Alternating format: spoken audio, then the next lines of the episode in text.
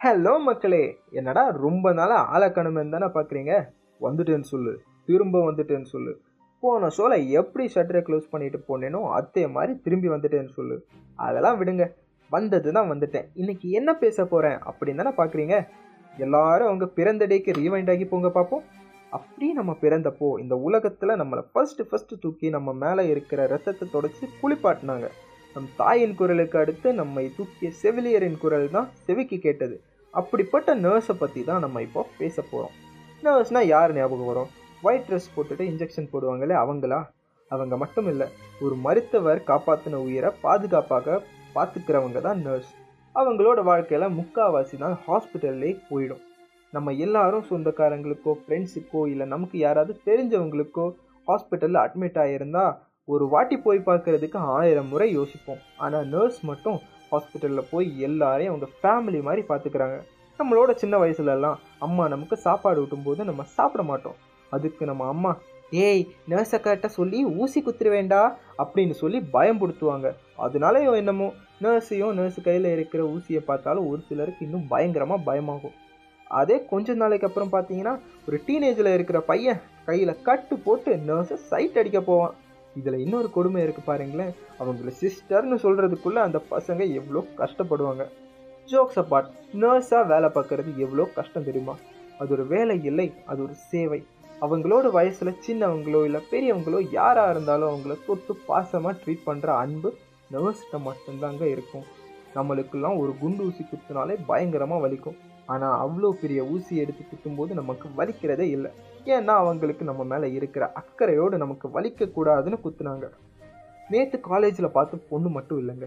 நர்ஸும் ஒரு ஏஞ்சல் தான். அவங்களுக்குள்ளே எவ்வளோ ஸ்ட்ரெஸ் இருந்தாலும் ஃபேமிலியில் எவ்வளோ ப்ராப்ளம்ஸ் இருந்தாலும் வேலை முடித்து வெளியில் வரப்போ எத்தனையோ பேர் எத்தனை விதமாக பேசிகிட்டு இருந்தாலும் சரி அதெல்லாம் மனசில் வச்சுக்காம பேஷண்ட்ஸ் எல்லாம் அவங்க ஃபேமிலியில் ஒருத்தவங்கள நினச்சி சிஸ்டர்னு கூப்பிட்ற ஒரு வார்த்தைக்காக எல்லாத்தையும் மறந்து ஒரு ஸ்மைலோட உங்களுக்கு எதுவும் ஆகாது அப்படின்னு ஆறுதல் சொல்லி பாசிட்டிவிட்டியை ஸ்ப்ரெட் பண்ணுற அந்த மனசு தான் சார் கடவுள். இதுக்கு நடுவில் அவங்களுக்கு எவ்வளவோ கஷ்டங்கள் இருக்குது போராட்டங்கள் இருக்குது அதெல்லாம் சொல்லணும்னா ஒரு எபிசோட் பத்தவே பத்தாது. இந்த கோவிட்லலாம் இந்த சொசைட்டிலாம் அவங்கள எப்படி பார்த்துச்சுன்னு தெரியுமா? ஒரு சிலர் அவங்கள கடவுள் மாதிரி பார்த்தாங்க. இன்னொரு சிலர்லாம் அவங்கள்ட்ட பேசவே யோசிச்சாங்க. இன்னும் தெளிவாக சொல்லணும்னா ஒரு ரியல் லைஃப் ஸ்டோரியே இருக்குது ஒரு வில்லேஜில் இருந்து வர நர்ஸோட ஸ்டோரி தான் இது. அந்த நர்ஸ் வில்லேஜில் இருந்து சிட்டிக்கு ஒரு ஹாஸ்பிட்டல் போய் ஒர்க் பண்ணிகிட்டே இருந்தாங்க. ஆனால் அது அந்த வில்லேஜில் யாருக்குமே பிடிக்கல. என்னடா அங்கே போய் அந்த நோயை இங்கே கொண்டு வந்து ஸ்ப்ரெட் பண்ண பார்க்குறியா அப்படி இப்படின்னு சொல்லி தடுத்துட்டே இருந்தாங்க. அவங்க குடும்பத்துக்கு கூட மிரட்டல்லாம் விட்டாங்கன்னா பார்த்துக்கோங்களேன் அதையும் தாண்டி அந்த வீரமான நர்ஸ் அதெல்லாம் கண்டுக்காமல் அவங்க வேலையை துணிச்சலாக செஞ்சாங்க.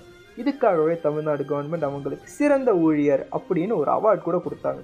இந்த அவார்டை கிடைச்ச உடனே வில்லேஜில் இருக்கிற எல்லாரும் புகழ ஆரம்பிச்சிட்டாங்க. இது மாதிரி ஒருத்தவங்களோட ஸ்டோரி தான் வெளியில் வந்திருக்கு. இன்னும் வெளியில் வராமல் எத்தனையோ நர்ஸோட ஸ்டோரி அதே வில்லேஜில் கூட முடங்கி கிடக்கலாம். ஸோ இதெல்லாம் கேட்குறவங்க எல்லாரும் அவேராக இருப்பீங்கன்னு நினைக்கிறேன். அண்ட் இதுக்கப்புறம் அவங்களோட வேலையை தொடர்ந்து செய்ய விடுவீங்கன்னு நம்புகிறேன் எல்லாருமே சம்பாதிக்கணும் அப்படின்னு படித்து விலைக்கு போவாங்க. ஆனால் நர்ஸ் ப்ரொஃபஷன் மட்டும் சர்வீஸ் பண்ணுறதுக்காகவே படிக்கிற ஒரே ஜாப் அதனாலவே நர்ஸ் ஜாபை நோபல் சர்வீஸ் அப்படின்னு சொல்கிறாங்க இந்த கோவிட் பேண்டமிக்கில் ஏதோ ஹெல்த் இஷ்யூஸில் எதுவாக இருந்தாலும் அட்மிட் ஆகிருந்தீங்கன்னா இந்த ஆடியோவை கேட்குறப்போ ஒவ்வொரு நர்ஸோட அருமையும் நல்லாவே ரிலேட் பண்ணிக்க முடியும்.